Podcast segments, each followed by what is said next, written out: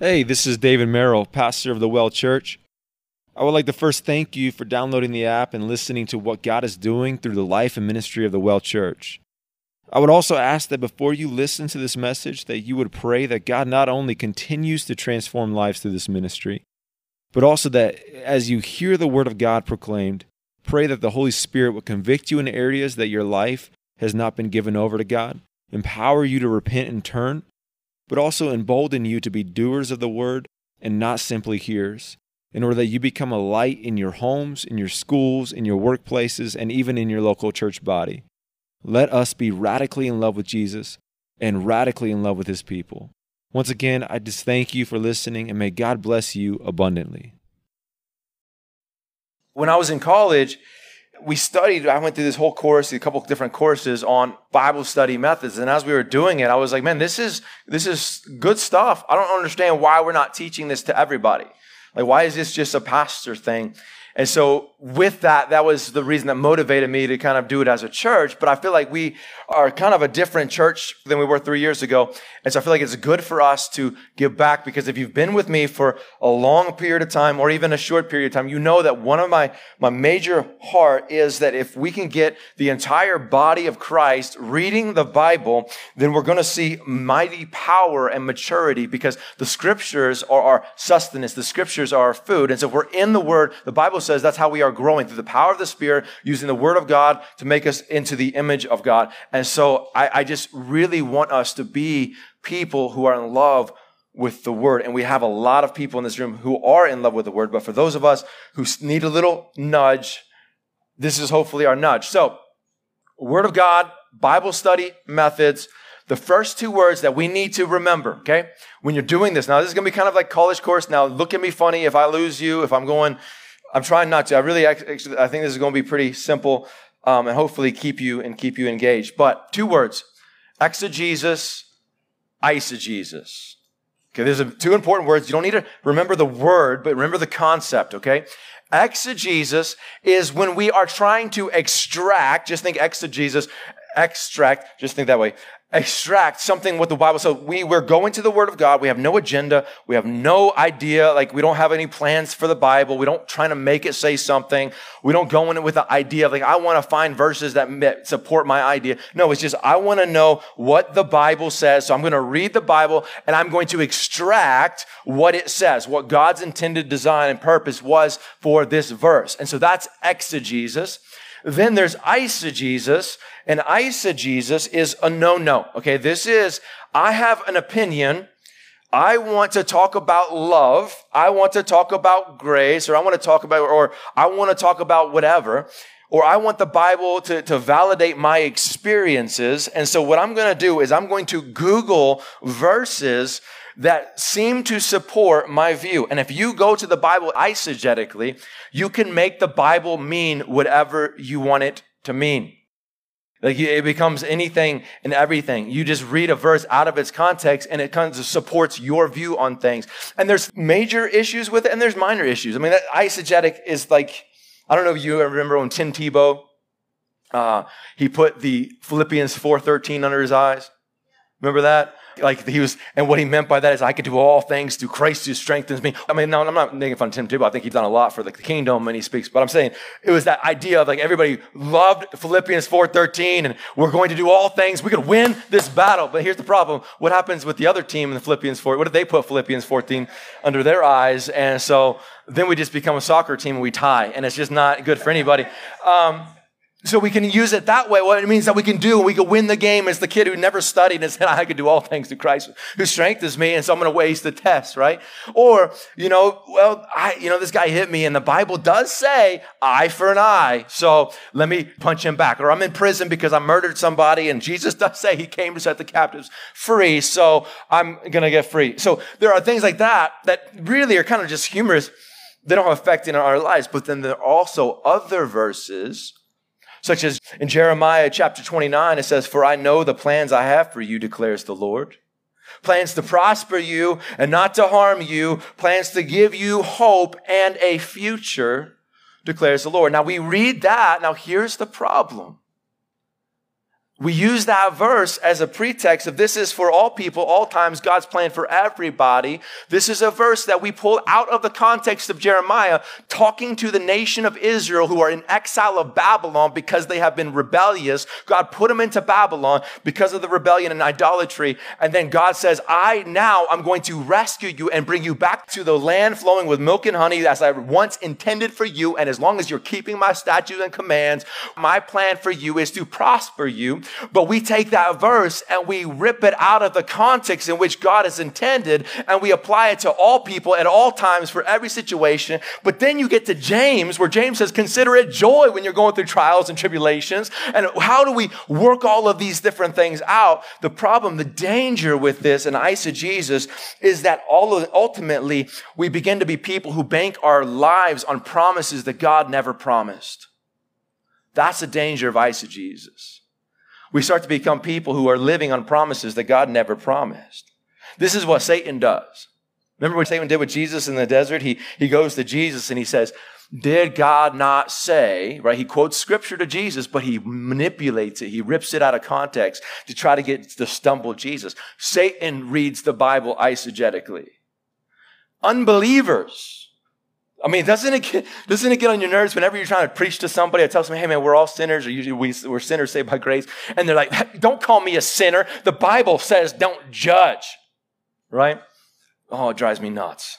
Oh, it just gets under my skin. Like the Bible says love everybody, and you don't love me. You're not loving me. I'm like, okay. But it's that they take the Bible and they rip it out of it. They use it for this weapon. And all you got to do is Google what Bible verses to attack Christians with. the Bible says you shouldn't eat pork. And look at you. You're eating pork, you sinner. You know, like, you know, the Bible's God's a wicked man. God's a wicked God because he commanded all these people to be slaughtered. And God, so they just rip these verses. And that's what unbelievers do. And what's sad though is that I see a lot of believers who are reading the Bible this way, who are reading the Bible eisegetically. And they're just using the Bible to support their experiences, to support their beliefs already, to support their denomination, their background, their upbringing, whatever else. They use the Bible to support them rather than saying, God, what does your word say? I want to know your word. Now, one of the biggest things I want to do before we move on, I do want to say this because it's becoming more and more popular, but the verse of the day. How many of us get the verse of the day? Now, don't think David's going to make fun of us. I'm not raising my hand because I do that to you guys a lot. I'm like, how of you guys? Let me make, let me bash it. No, um, I do the verse of the day. I get the verse of the day. But but the danger of the verse of the day. This is, is it can be dangerous in that when you get the verse of the day, it's not dangerous in that it's good. It's the word of God.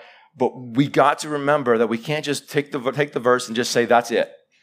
I challenge you every time you get the verse of the day, go back to the chapter that it was written in and just read the context of that verse so you really fully get the full nature of what God was saying with that verse. So this is eisegesis. Okay, you guys with me still? Eisegesis is wrong, a no no. Exegesis is what we're going to be learning this morning. Exegesis is we are trying to figure out what God intended when he wrote the verse, okay? And we're going to do so through a word called hermeneutics. Hermeneia is the Greek. It's in uh, about 10 verses in the New Testament they use It's basically what it means is just to extract, to explain, to translate.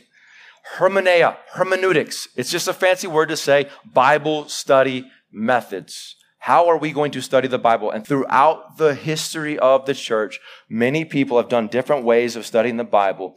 But one thing we've got to remember as a church, as the Well Church, we believe in single meaning. Okay? We believe in single meaning. What do I mean by that? I mean, it's very common, and you probably heard this, and maybe some of us have said this, that the Bible, you go, everybody goes to the Bible, and we could all pull out different meanings from the Bible, from the same verse. So this verse means this to you, and this verse means this to me. It's different meanings or different truths, but it's all validated because you know we try to use God. God's a bigger God than we can imagine, and so He makes this this truth mean this for you, and this truth mean this for you. It's the same verse, different truths. We and and both truths are validated. Guys, that makes no sense, right? How does that make any sense? Like if, if, if one truth says this is sin and another truth says this is not sin, How can they both be truth? They don't make sense. We believe in single meaning, meaning that God, when He wrote the Bible, He intended it to mean something. And so our job is to figure out what He wanted to say in, in any individual verse. It's like this. When I talk to my wife, when I, like a couple, a couple weeks ago, well, it happens quite often, but when I talk to my wife, you know, I'll say something like, hey, babe, did you get to do, did you do the laundry? Right? And all I meant was, did you do the laundry? Right? Like, is, is the laundry done? Like, I just want to know. I, do I have to go down and do it? Like, I just want to know. Very simple. What she hears is, babe, you aren't doing anything all day with these three kids. You had nothing to do all day. Did you do the laundry? Because you should have done the laundry because you had nothing to do. Now, she gets angry at me because of her interpretation of what I said. Now, this, this is how I communicate with my wife, little insight. I will tell her, babe, look, I don't care. You have no right to get angry because I did not mean that. She says, it doesn't matter what you meant. That's how I took it and that's how I interpreted it. So it doesn't matter. And I said, look, my responsibility is not to validate your wrong interpretation of what I meant because what I meant is the truth because I meant what I said because I said it. And so your in false interpretation is not valid. Goes over really well in my house. Um, And so, there, in this moment, there's, there's not two truths her truth and my truth. There is the truth, and that's my truth because I said what I said. And that's the way we got to look at the scriptures. It's not, oh, we all have different truths going into scripture. No, God said what he said. Now our job is to figure it out. Now we can have different applications. Like me as a father of three, another baby coming on the way, when God says, love your wife as Christ loved the church, now that's a single truth, especially all husbands. I mean, we all have that truth. Now I'm going to apply that differently as a father of almost four and just all under three years old. Craziness. I'm going to apply that a little differently, application in my life than somebody who's just newly married, right? They have no other responsibilities but their spouse. Like just soak it in, okay? Soak it in and you're going to apply it differently. And then they're, go- they're going to apply it. We're going to apply it differently than somebody, uh, you know, like Jim and Patsy, who's been married for how many years? 58 years. And all their kids are gone and they are, they are home alone, right? You know? And so all their kids are here, okay? But, but they, they're going to apply it differently. So that is different application, but single meaning. That's what we need to remember as we're going. So the poema plan, hermeneutics, studying the Bible, we're going to do it through the poema plan. What is the poema plan? P, prayer. Prayer and preparation. O, observation. I, interpretation. M, meditation. A, application. Okay, so let's jump into this. This is the poema plan. This is the method by which we are going to study the Bible. This is the method I was taught most methods are around this, based around this. The other methods that you'll look if you Google things, they'll actually get rid of P and M, but OIA is really what most people study observe, interpretation, apply. What I learned was we got to add prayer, we got to add meditation, because we got to remember in prayer whose word this is. This is not a textbook. This is not us going to learn something to just be, you know, feel more superior or to, to just learn something, to be more intellectually intelligent. That's not what we're going to the Bible for. Um, I mean, I actually get, I sometimes, I, as a pastor, I get caught up in that. I'm going to the scriptures because I want to be the, the scholar, and then I just make a fool of myself when I try to say big words. But the Bible is not a textbook. The Bible is the very living, breathing Word of God. It's the truth of the Word of God. And so when we go to the Bible, we've got to remember that we're going, and the only way we're going to actually be transformed by the Word and, and, and it's going to be illuminated is by the power of the Spirit. So before I even open the Bible, I challenge you to do the same. Sit down and pray and say, God, I, I, need you to illuminate. The, what does the Bible say? James says, if you lack wisdom, ask God and he's going to give you wisdom. And so God, give me the wisdom, your wisdom, illuminate this, the word of God into my, because this is not just my truth. This is not just, this is the truth. You know, uh, uh, two weeks ago, it was, the, Friday before I left for vacation. Um, and we were exhausted. It was, I was at work and I've been exhausted because I was like, just, we were just booking. I had to write two sermons, just booking it. Uh, my family was going crazy. And uh, I had to be at work at five o'clock on Friday in the morning. And so I get there and I'm tired, I'm half asleep. And this guy comes in and he wants to he work out, but he worked out right next to where I stand. And, and he starts talking to me at 5:30 in the morning. And not just, hey, how you doing? Good morning. Like the deep meanings of life, wanting to talk to me. And and he said he was, he was, said he was a Christian, but he's like, I'm a Christian, but I don't believe the Bible is the Word of God, and I believe this, and I believe this is true for me, and it's all subjective. Like it's really my truth is this, but you know, somebody else has different belief. Like Muslims, they have their truth and they have their truth. And we went back and forth, but here's the thing: I was so irritable and tired, so I got asked for forgiveness. But he, every time I tried to say something, he interrupted me, and he just kept talking. It was literally an hour and a half of this. Okay, and eventually I stopped him. I said, Look, dude, I don't know his name. I don't know who he was. I said, Look, I'm not going to talk anymore. I said, Because you don't want to have a conversation. You are interrupting me. You don't want to hear what I want to say. You just want to hear yourself talk. That's fine. I'm going to put my headphones back on and you could talk and hear it all day long. Okay?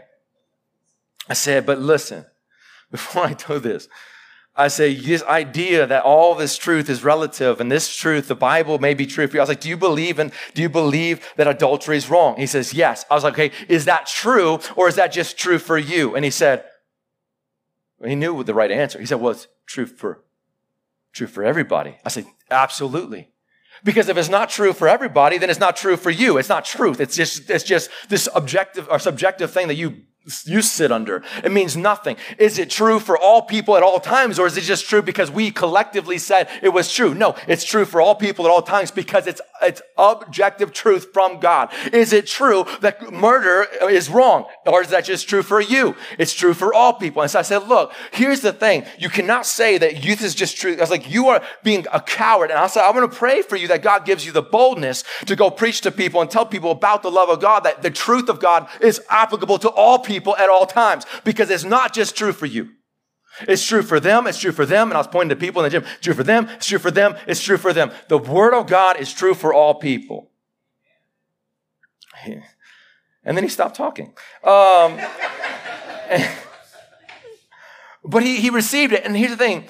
You may say, well, that sounds harsh. Now, I, I don't when it comes to unbelievers, I'm not harsh, okay? I'm gentle with unbelievers. When it comes to believers who run their mouth and speak false heresy, I get frustrated and it, it pushes my button, especially at 5:30 in the morning. Okay, we pray because this is the word of God and it's truth, and we're seeking it and we desire it and we want God to illuminate us.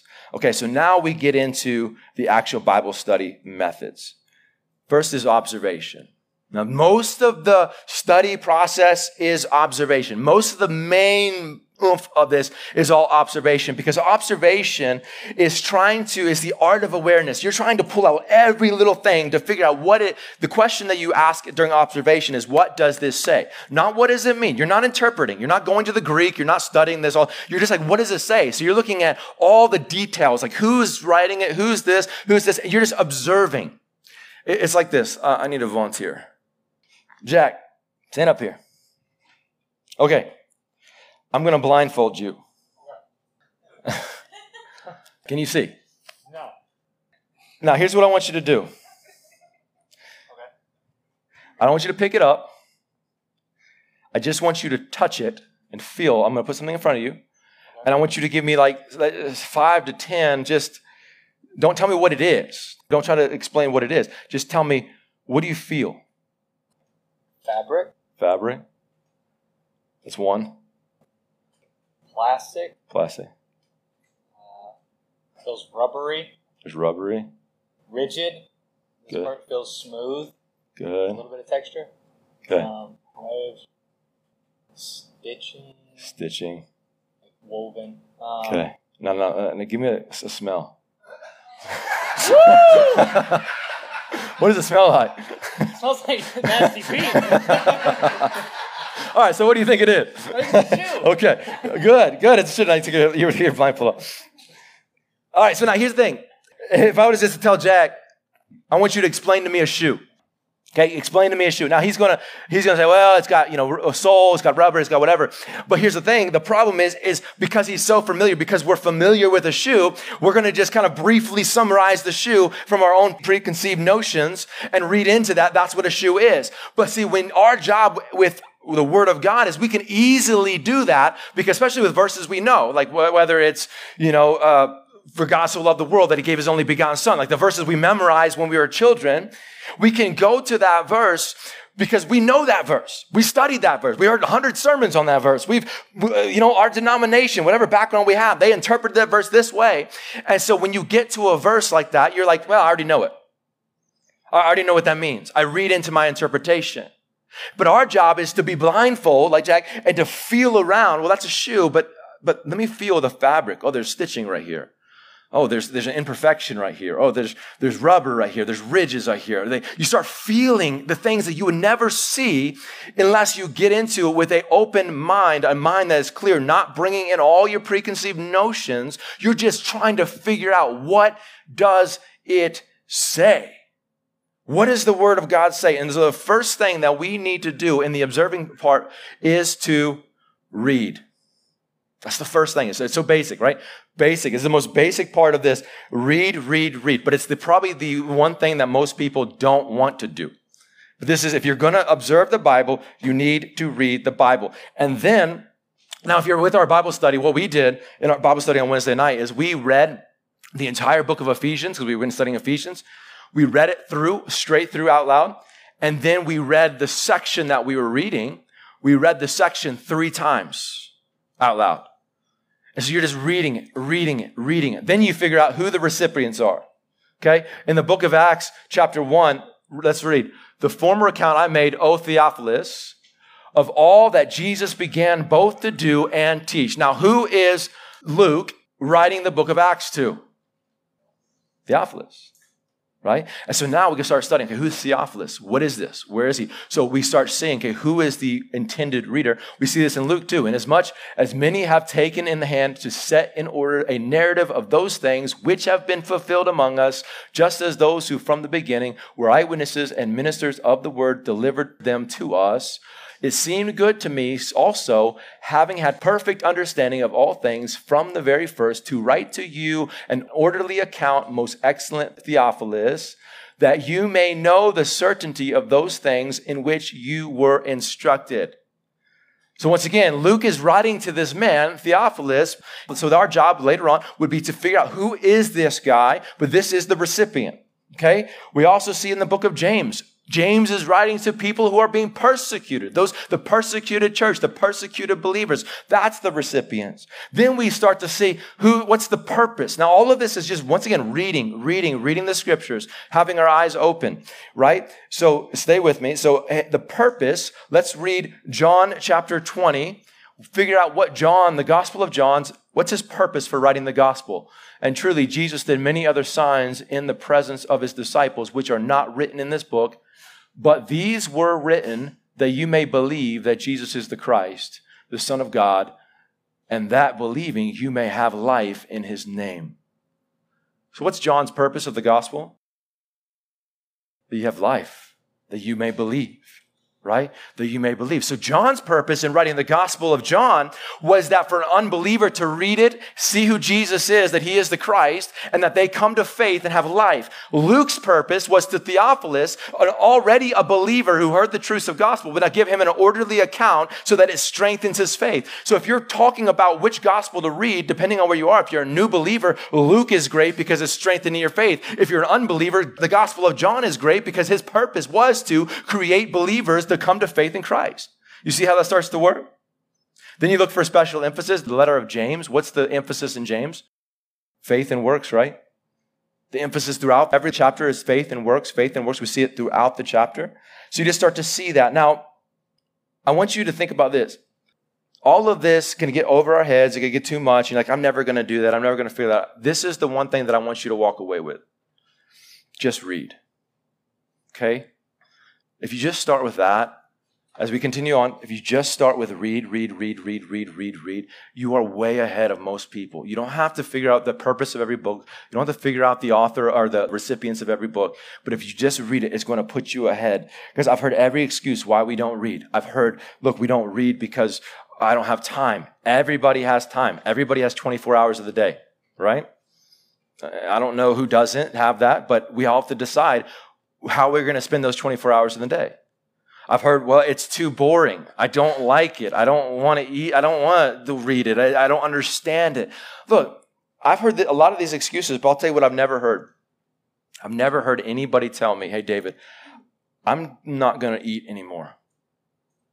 I just, I don't like eating. I don't have time.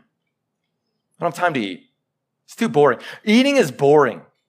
You know, and, and, and, and you know what? I'm kind of a water drinker. I like water, so I'm just gonna, for the rest of my life, I'm just gonna drink water. It's, it's, it's really what gives me sustenance. It's really what feeds me. And I, so, so I'm just gonna drink water for the rest of my life. I just don't like eating anymore. And yet, here's the problem with that. I've never heard anybody say that. Why? Because when you get hungry, you can't help getting hungry. You need food. And the Bible says, Peter says, long for the word of God like a baby longs for milk. We need to drink. We need to eat. It's our food. The, Jesus says that no man, nobody can live off of bread alone. We need to live off every word that proceeds out of the mouth of God. We need it. It's our food. And the Bible says that we grow up in the Lord through the word of God, the Spirit of God using the word of God to train us into the image of the Son of God. We need, that's our food. And yet I hear so many times people like, I just, I don't want to read. I don't want to do that. You know, I'm more of a emotion. I like, I like the worship stuff. I like, I get more into the worship and the emotional stuff. And, and that's where my sustenance come from. I'm not a reader. I'm not like one of you guys readers. I'm like more of the worship emotional side of things. That's where I get fed. You know, the Bible works for you, but not for me. Guys, that makes no sense. And I'm going to say this as loving as I can. If you are not hungry, then we need to check ourselves. If you're not starving for the Word of God, then I'm not saying that it's a, reflection on whether or not you're saved. It could be. Not if you're in Christ. I'm not getting anybody to doubt them in Christ because whoever confesses that Jesus is Lord and believes in their heart and truly confesses He's Lord is saved. But I think that this is a reflection, at least, that you're walking in the flesh and not in the spirit. And so I want us to check our hearts on this because we should be starving for the Word of God. So then, in observation, this is where it kind of gets fun. We go back to seventh grade English. Okay?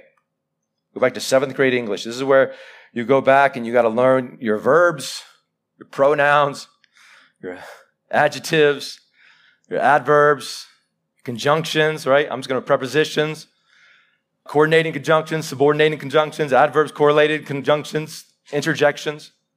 I didn't know any of those things, okay? Don't, I'm not smart. I'm reading them. But you go back and you, like I said, you go as deep as you want, but it's just studying it. What are the verbs in the verse? In the, in the verse? What are the commands in the verse? What, what is the repeated words in the verse? This verse up here is Romans chapter 12, verse 1 and 1 and 2. It says, Therefore I urge you, brethren, by the mercies of God, to present your bodies a living sacrifice, acceptable to God, that which is spiritual service to worship. And do not be conformed to this world, but be transformed by the renewing of your mind, so that you may prove the will of God, that which is good and acceptable and perfect. Now listen.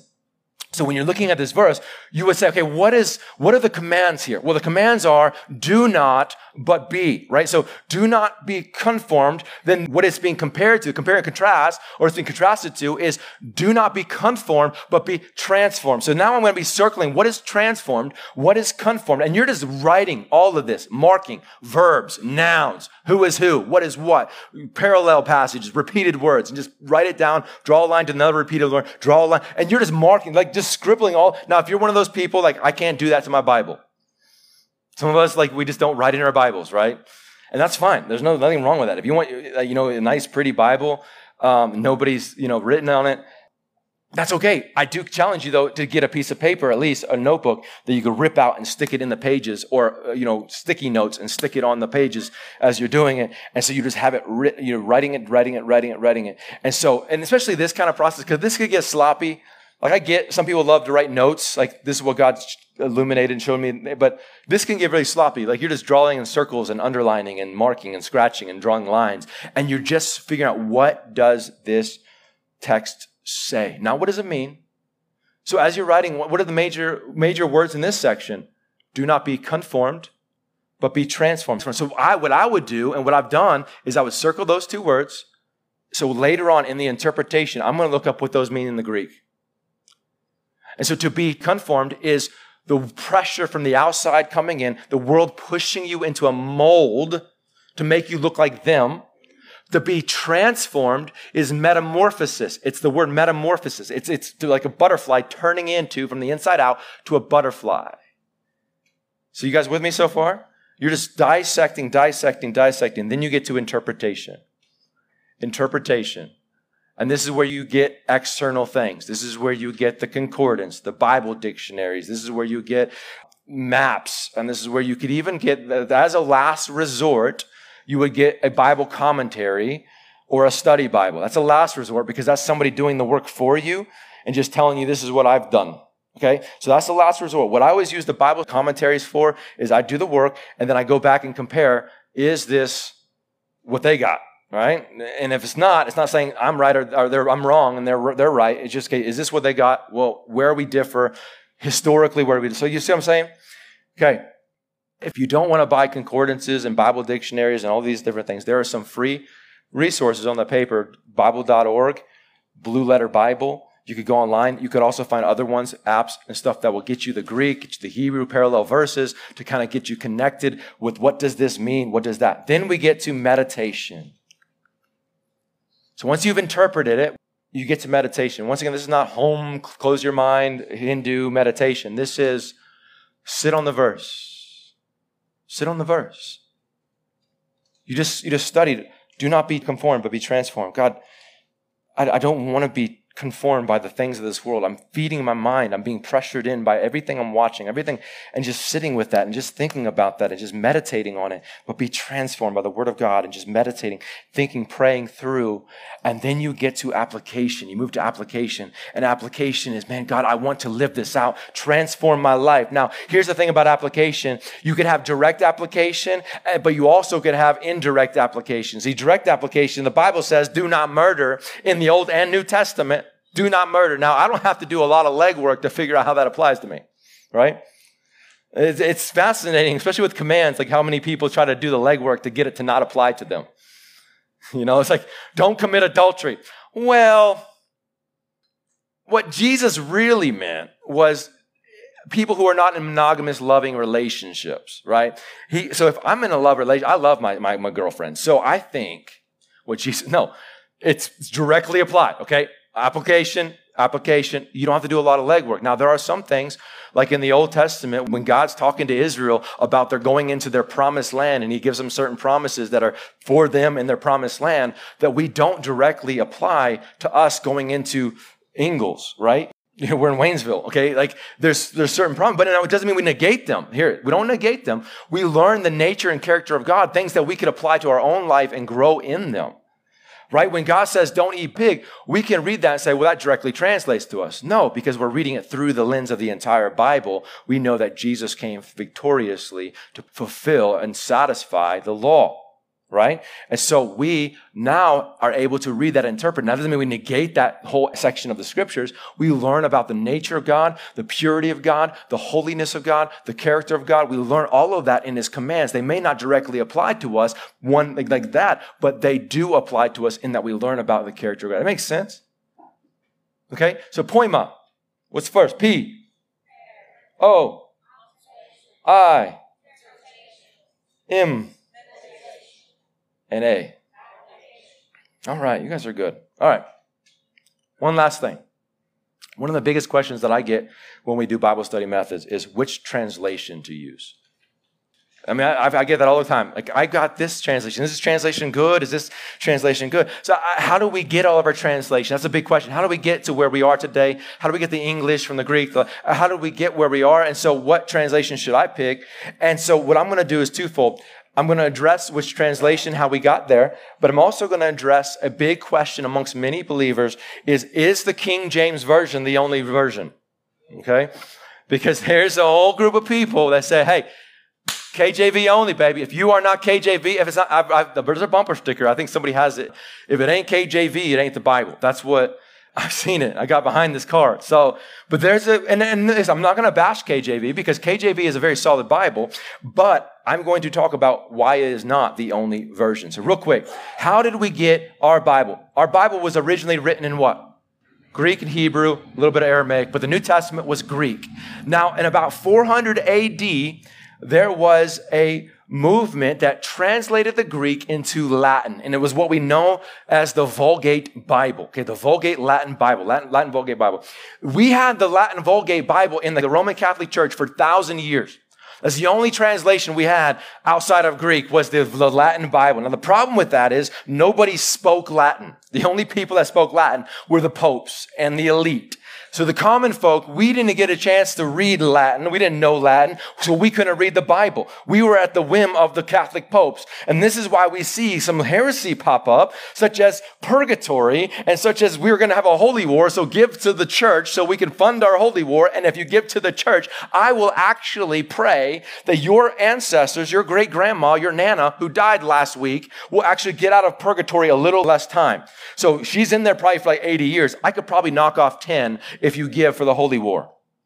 Like that's the kind of stuff. They would actually go around and sell Peter's bones, like artifacts for the holy war. But nobody knew any wiser because they didn't, they didn't know how to read the Bible and they were at the whim of the Catholic Church who was saying, if you don't listen to us, if you don't, we will, we will kick you out of the church and you're damned to hell.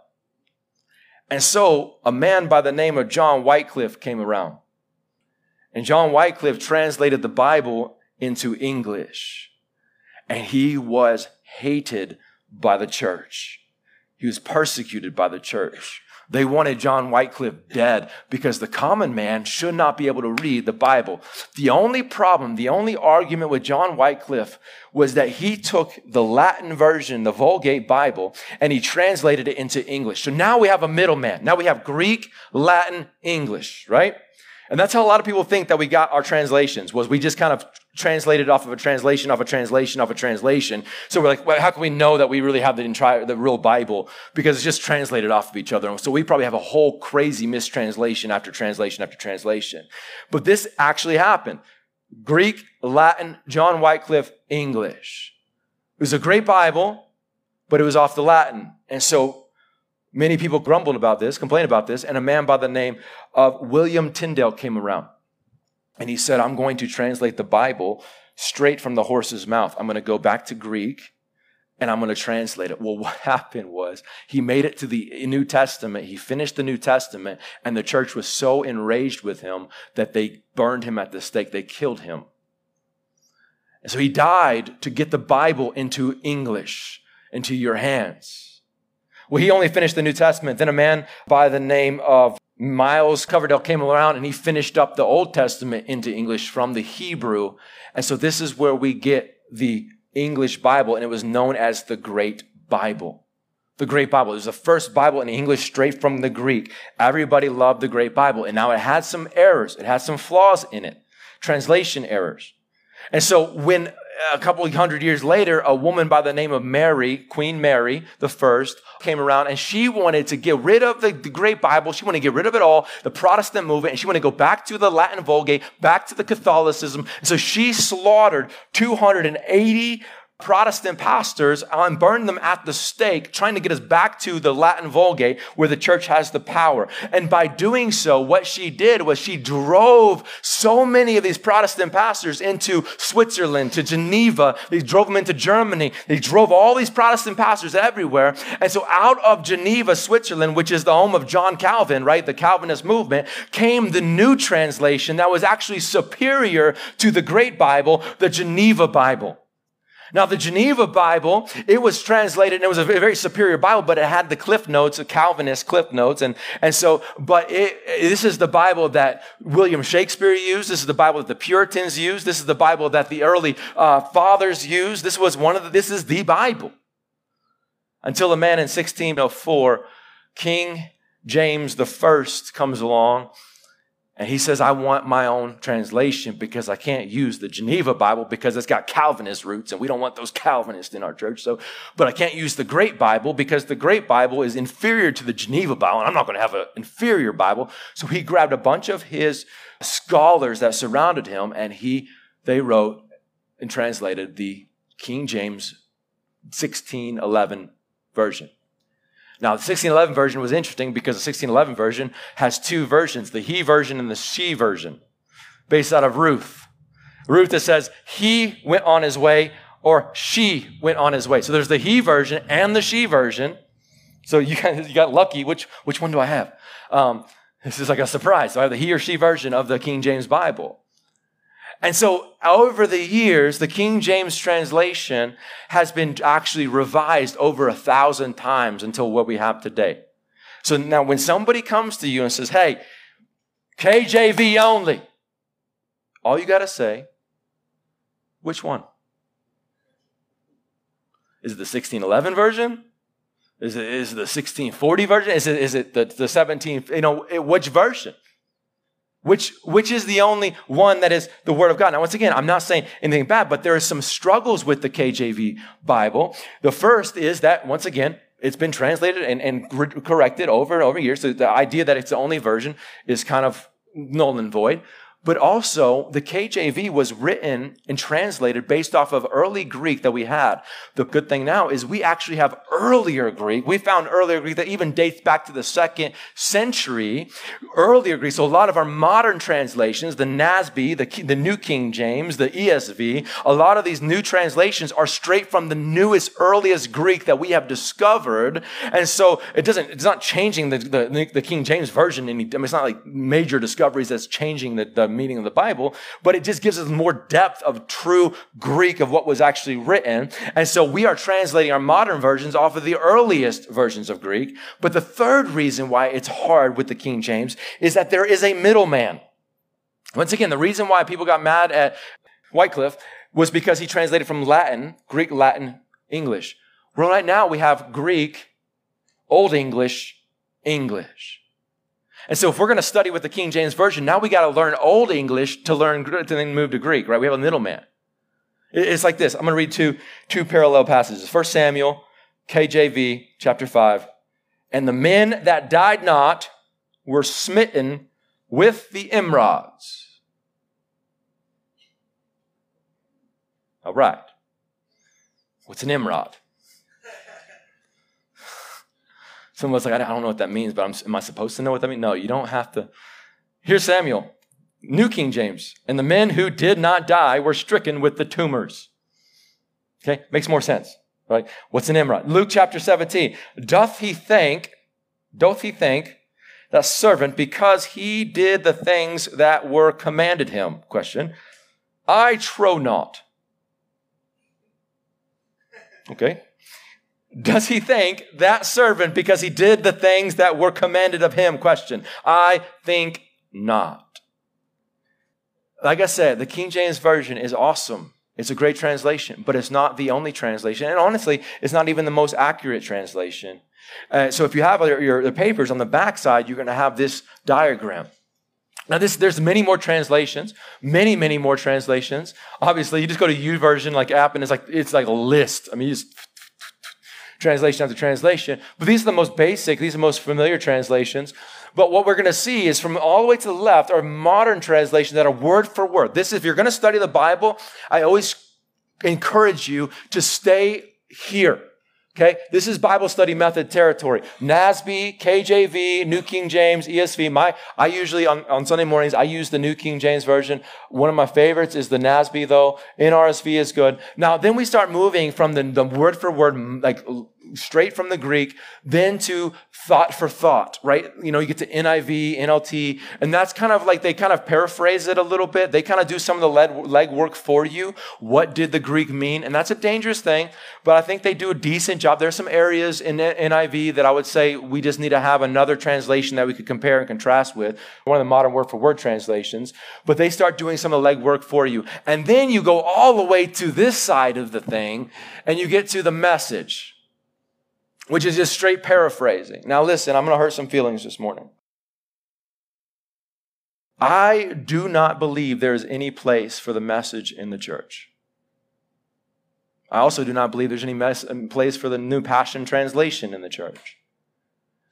People say, well, no, there, there's a place for the message. It's for the young believers. No, here's the problem with that it's not the Bible. And so, even with a young believer could read it and they could understand it, but they're not understanding Scripture.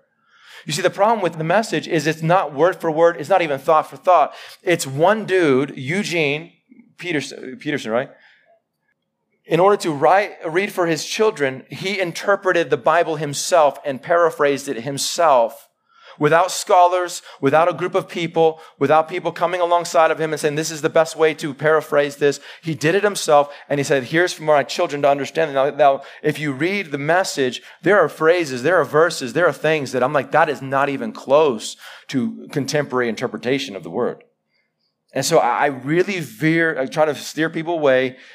NIV is, is good enough, like in the sense of if you, if you have a hard time reading scripture, the NIV reads really well and like I said, there's some areas that I would just make sure you have a NASB or King James when you're studying. But usually, if you're going to study, stay over here.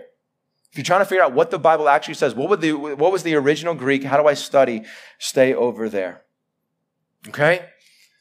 So let me finish up with one, one verse. I know I, I, when I was writing this sermon, I was like, I don't like to, to miss the Word of God. I don't want to just teach. So I was like, I, I want to just end with the Bible because that was a lot of information. And, and, hopefully you gained, if you gained anything, just read, read, read, read in context, read, read, read, read in context. But I want to read Psalms 1. This is the, one of the first verses that I've ever memorized, the whole section I've ever memorized. But Psalms 1, I want you to read this with me. Blessed is the man who walks not in the counsel of the ungodly, nor stands in the path of sinners nor sits in the seat of the scornful. But his delight is in the law of the Lord, and his law he meditates day and night. He shall be like a tree planted by the rivers of water that brings forth its fruit in its season, whose leaf also shall not wither, and whatever he does shall prosper. The ungodly are not so, but are like chaff which the wind drives away. Therefore, the ungodly shall not stand in the judgment, nor sinners in the congregation of the righteous. For the Lord knows the ways of the righteous, but the way of the ungodly shall perish. Now, listen, what I love about this chapter, and as I was reading it again, I was reading it this week, I was, um, I was convicted again. This, this is one of those things, one of those sections in the Bible that every time I go to it, I'm convicted, I'm convicted. Like God is teaching me something new. But I love the progression of this. There's a progression. It says, those who do not walk in the counsel of the wicked, those who not stand in the position of sinners, right? Or do not sit in the position of scoffers, right? So there's this progression. But I want you to notice the word blessed. Blessed are those. So this is, if you, how many of us want to be blessed? Okay. God says, I want you to be blessed. You're going to be blessed. he says, blessed are you. So we want to know, how am I going to be blessed? So blessed are you if you do not do something, and, but you do something else. So blessed are you if you don't do this, but you do this. So what's the don't do and what's the do, right? Blessed are you if you don't walk Blessed are you if you don't walk in the, the counsel of the wicked. What's he talking about?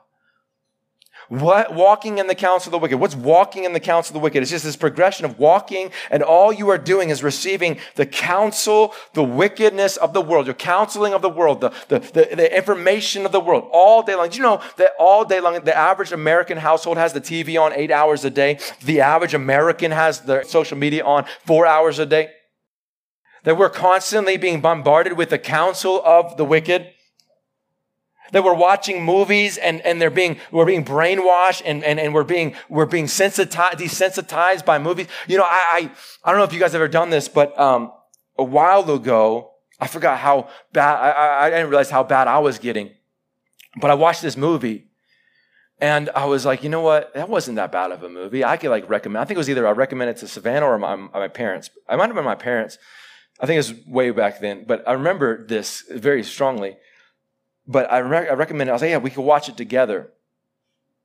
And so but when you're watching it by yourself, you're just not even thinking. You're like, oh, that was a good movie. You know, there, there was maybe a few bad parts, but there was a good movie.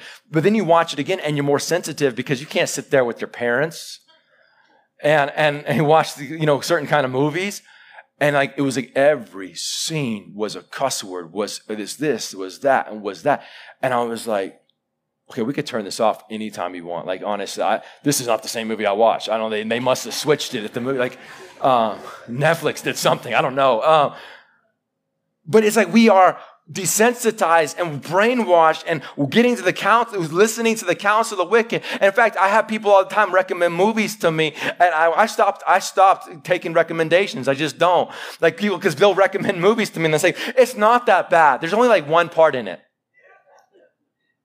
I mean, there's only one part where they like one nudity scene or one cuss word or one, you know, kind of context. It was kind of, you know, there's only one, but it wasn't that bad. I mean, could you imagine? I once heard of this illustration this week on the way on the way to the beach. I was like, could you imagine if I, I gave you a cup of water and I said, hey, here's water, it's 99% good. You're like, what? I'm like, yeah, it's 99% good. I mean, the, the 1% is just, it's cyanide, but it's, it's okay. It's good. You know, or 99% good, but you know, the 1% is a loogie. Right? Would you, would you like, okay, that's, no, I'm done. I'm not gonna, I'm not gonna do that. You know, and, it, and that's the truth. It's like, man, we're listening, we're bombarded, we're being molded, we're being counseled. And that's what the, the Bible says, blessed. You want to be blessed? Turn off the counsel. You want to be blessed? And, and I get it. I, and, this is, like I said, convicting for me because I understand that that pool that Satan has, like you're missing something. You're going to miss something. You're not going to be seen as cool. Your friends won't know. You won't be able to. How can you witness if you have not watched the new season of The Bachelor? I mean, come on. Like you're not going to be relevant to anybody because you got to see Bachelor, right? You know, and those lies of God, I'm missing it. I'm missing it. Who's, who's he going to choose? Who's he going to fall in love with this time? I'm going to miss, I'm going to miss that. And the Bible says, you want to be blessed. Just turn it off. I promise you're not going to miss it. You're not going to miss what, what I'm learning about politics. It's the same thing over and over again every single day. You know? And then every once in a while something major happen will blow somebody up and then it just goes back to normal. And so we'll, you know, you'll hear about the blowing up something, so you won't miss that. But everything else is just mundane, trying to get you to walk in fear, anger, anxiety, depression, control you, control you, control you.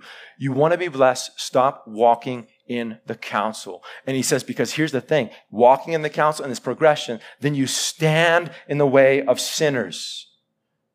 You see how this progression happens is you're, you're listening to the counsel, walking in the counsel, walking in the counsel, and then you stop and you start to participate. You start to participate in the sins. And I see this all the time. It's once again, it's, it's like that frog in the kettle where you used to be like, no, I would never. And, I, have seen this with men.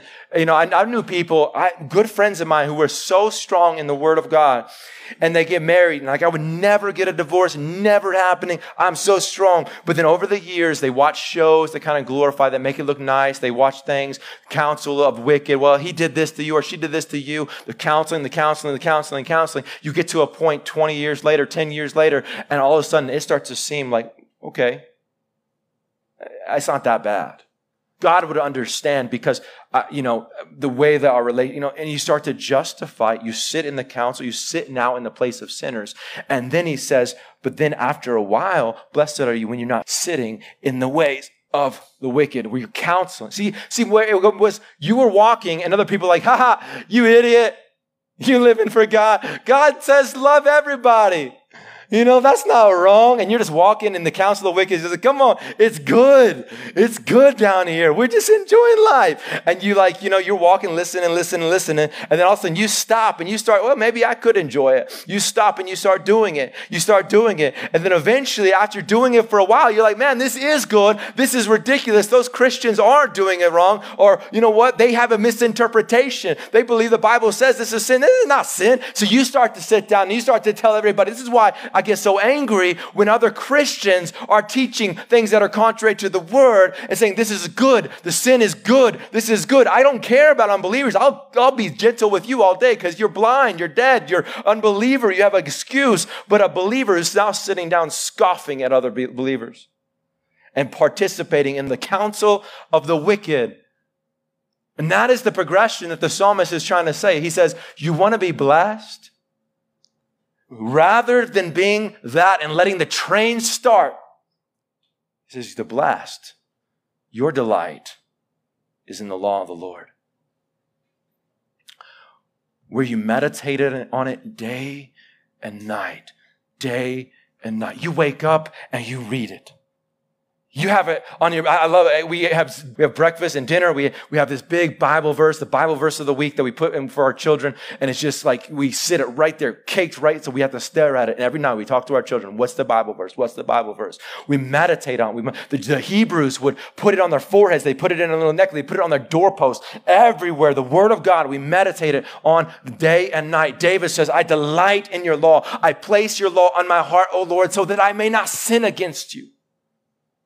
It says that you are like a tree planted next to a stream of water. Imagine there's a river and you plant a tree and it's just sucking from that river the nutrients, the nutrients, the nutrients, getting stronger and thicker. You can't push this tree down. You're growing in the word of God. That is who you are. But the wicked are not so. Those who are counseling of the wicked, sitting with the, the, the scoffers, sitting in the sin, they are like chaff. You know what chaff is? Chaff is, if you ever like, it's, it's wheat, but we would know, no one knows to handle wheat, like, uh, unless you're a wheat farmer. But most of, us, most of us would know peanuts. You ever have a peanut and you pull that little shell thing off? Little skin, not the hard skin, but the little skin around the, the shell peanut. That, that flaky stuff, that's chaff. The wheat has the same thing. That's when they, they, they beat it on the threshing floor. They beat the, the, the, wheat so it gets all of that flaky stuff and it just goes up into the, the wind, the sky, and the wind blows it away because it's so light. You just.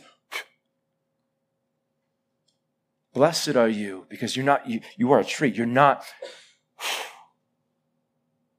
Because he says the wicked will not stand in the seat of judgment. I didn't, I didn't mean to preach on this whole thing, but but we got time. Listen. It's so common today in modern America where believers and unbelievers alike, we think that we're going to stand before a holy God.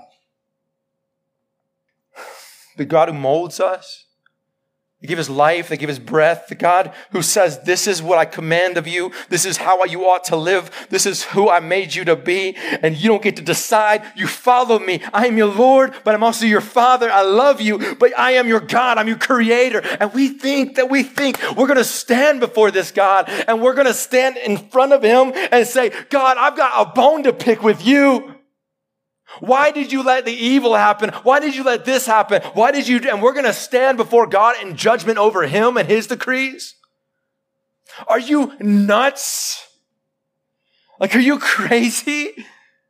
This is not like God, like Ned Flanders on Simpsons kind of Christianity. There's a God. It's not the God that we serve. It's not a cartoon on a cloud with a beard. It is God, the creator. Every breath you have is given by him. And you standing before this God thinking you're going to have a bone to pick with him, you're going to stand in judgment over him. That's crazy. That's like you standing in front of a nuclear warhead and say, guys, step back. I got this. Let me handle it. I, I think I can contain it. He says, no, no, here's the thing. You're, you're going to stand. You're like chaff. You're going to stand in front of God and you're just like, oh yeah, God, I got a bone to pick with you. And God's going to be like,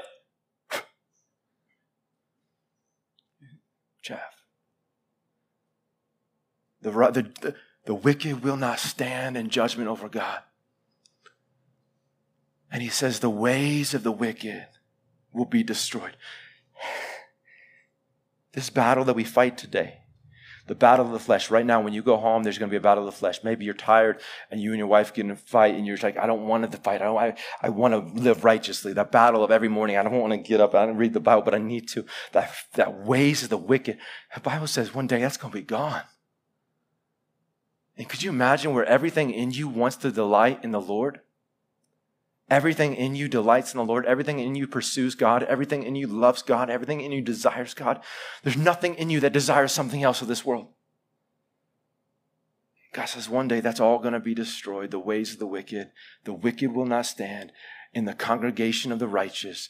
It, right now in this room, I am not naive to think that there's, there's unrighteous people in this room that have not put their faith in Jesus Christ. There are probably people in this room, in every congregation, there are people mixed in. That's why the Bible says there's going to be people mixed in, righteous and unrighteous, just a bunch of weeds and fruit all mixed in together. My job is not to pluck you because I could pluck a baby fruit and just there's not bearing fruit. We just let it all grow together. And the Bible says in the end, God's going to come and sift through it all. And he says, the ways of the wicked, the, the wicked will not sit in the seat of righteous. They will not stand in the, the congregation, the assembly of the righteous. One day, everybody, you look around, every person that you look around at will be 100% righteous and in love with Jesus. They will not hurt you. They will not have no ulterior motives. They won't be walking in arrogance and pride. Guys, it all is rooted in the truth of God that will never fail, will never fade, it will never leave. The Word of God is eternal. So blessed are you when you meditate on that. Because everything else in this world is going to fade away and be destroyed. Blessed are you when we are rooted in what's eternal.